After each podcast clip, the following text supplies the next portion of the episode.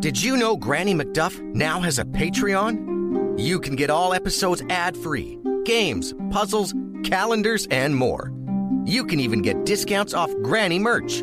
Sign up now on Patreon. Go to GrannyMcDuffENT.com for more information.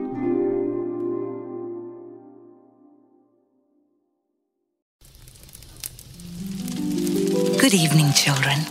It's Granny McDuff, ready with a story. So make yourselves comfy, and I'll begin. And now, The Baker and the Princess, Part 3. Antoine and Clotilde ran toward the kitchens. Genevieve ran to the great hall, where by now her father, the king, would be eating his lunch. Raphael was taking a souffle out of the oven. How wonderful it smelled! Just as it was carried out the door on its way to the king, Antoine and Clotilde entered. Raphael saw him. He was surprised. Then he smirked. Come to claim something? He asked Antoine. Oui, in fact, I have, Antoine replied. You will never have it back. It is done. I am the best now. I baked the souffles. They are mine. Raphael mocked. We will see about that, said Clotilde. She kept her eyes focused on him and took a step toward him. Suddenly, Raphael could not move. He tried to, but he was frozen. Never take a witch's word. You may think you are protected, but you are not. There are forces more powerful than she. Forces of good. She pointed down at his ring finger and said, Bubbles and blisters, fires and caves. Break the spell and all be saved. Raphael's hand lifted into the air and the ring began to move. It shimmied and slid all the way off Raphael's finger and straight into Clotilde's hand. It is done, she said to a stunned Antoine. Magic, my dear, she explained. Now come, we do not have much time. Drelvina will know something is amiss soon enough, and we must catch her before she does. They left the kitchen, leaving Raphael to see the mess he had created. No longer under the spell, the food was rancid. Moldy cakes, crumbling cookies, and fallen souffles. Genevieve made it to the Great Hall just in time for the souffle to be served to her father before Clotilde had broken the spell. It looked delicious, but before the king could take one bite, he saw Genevieve. My darling daughter, he embraced her. We have searched the land, scoured every nook, every corner looking for you.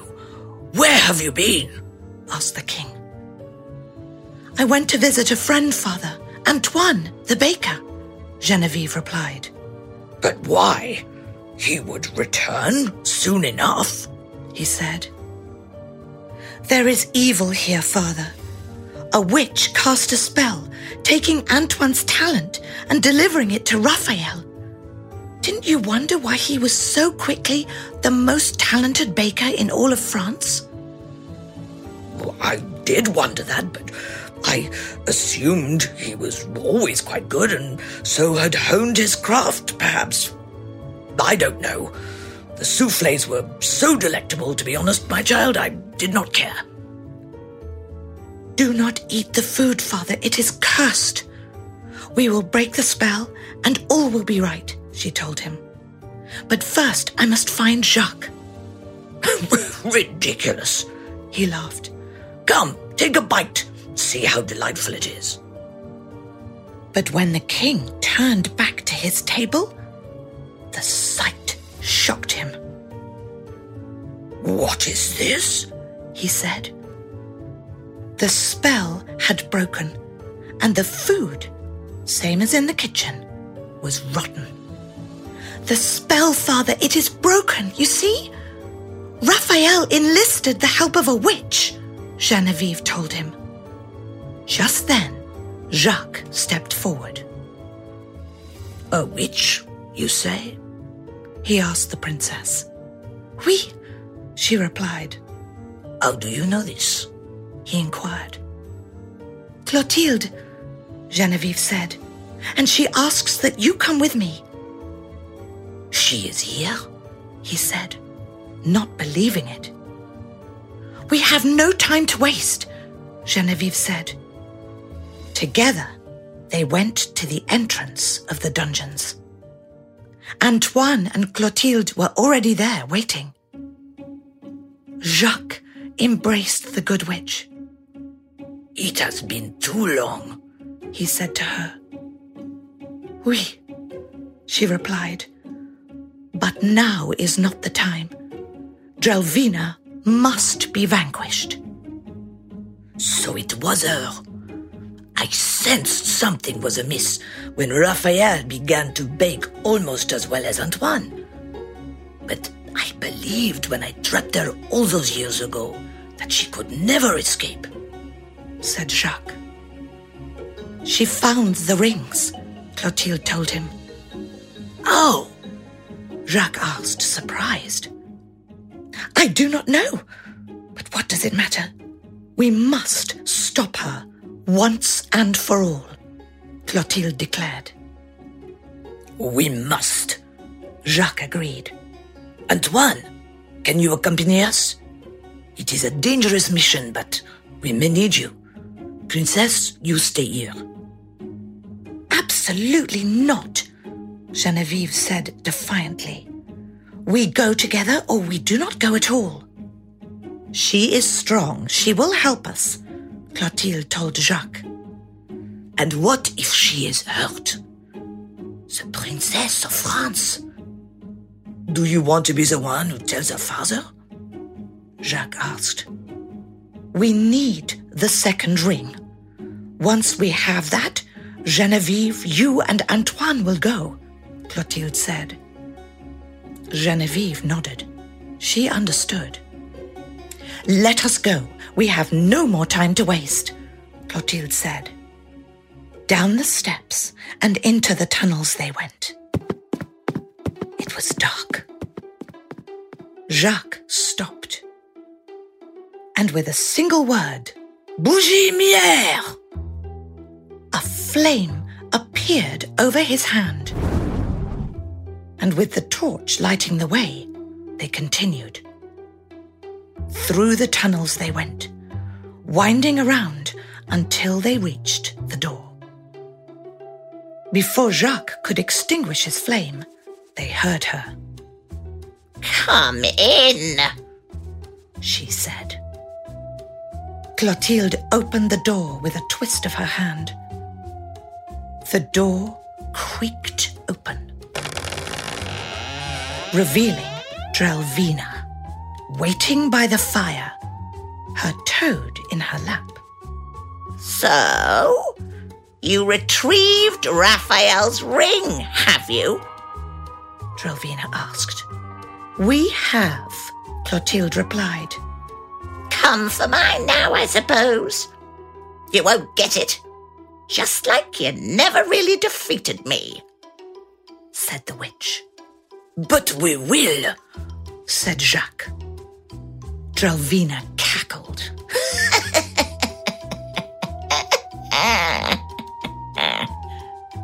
Spit, commanded Drelvina. Her toad opened its mouth and let out a huge cloud. It was green. Jacques threw up his hand, pointed a finger, and a shield formed. Cloud could come no closer. On my command, said Clotilde. Antoine and Genevieve nodded. Clotilde tapped her foot three times, took a deep breath in, then let it out. the room shook. And just as suddenly, everything was still. Drelvina began to shrink. And she continued to shrink until she was no bigger than a grape. Antoine and Genevieve knew the timing was now and rushed through Jacques' shield toward the witch. What had not changed in size was the ring and Drelvina's toad. There they both sat right next to her. She screamed and squealed, but there was no sound. She was just that tiny. Genevieve put the ring into her pocket and just as suddenly, Drelvina began to grow, little by little. Go! cried Clotilde. And go they did, out the door and back into the tunnels. They did not stop until they reached the door at the top of the stairs. Once in the hallway, they took note of everything. They had Drelvina's ring and deep inside Antoine's pocket was Raphael's. They waited, hoping Clotilde and Jacques would come soon enough. Meanwhile, Clotilde and Jacques did not wait for Drelvina to come back to full form. Jacques pulled his necklace from his neck. I had hoped never to use this, but it seems the time has come, he said. He twisted the small charm, opening it. He covered the top with his hand, closed his eyes, and took a deep breath. Then, when he removed his hand, a roar came from inside, not a lion's roar, but the roar of the wind. Then, something very surprising happened. Before Drelvina got any bigger, her toad hopped over to her and swallowed her right up. Clotilde and Jacques could not believe it. But why? Jacques asked, more to himself than anyone else. Then, more surprisingly, Felix the toad spoke. I was tired of doing her bidding, he said. How did she get the rings? Clotilde asked. That's a story for another time, Felix replied. Jacques put his charm away. From his sack, he took out a glass box with an intricate gold lock. He put the toad inside and ran his hand over the lock. It locked in several different places. So it is done, said Jacques. Then he handed the box to Clotilde. I leave them to you, he said. I will never let them out of my sight, she replied. I'm sorry, Toad. You'll just have to stay in there. We can't let you out. At least until I know Drelvina is really gone. I don't mind it so much, as long as a fly or two can get in, he said. When they arrived at the base of the steps, Jacques stopped and took Clotilde's hand. Please stay. It has been long enough that we have been apart, he said. I will consider it, she replied. They found Genevieve and Antoine waiting for them. The rings? Clotilde inquired. Genevieve and Antoine produced the golden rings of Rattan. Before, both rings had been tarnished and dull. But now, in Genevieve and Antoine's hands, they were shiny and new. Suddenly, the king appeared. He was so pleased to see Antoine and his daughter together and that they would soon be family. He asked only one thing that the wedding would be as soon as possible. Well, we will need a cake, Antoine told him. Then a one. And two souffles for me. S'il vous plaît. The king ordered. The pâtissier went straight to the kitchen.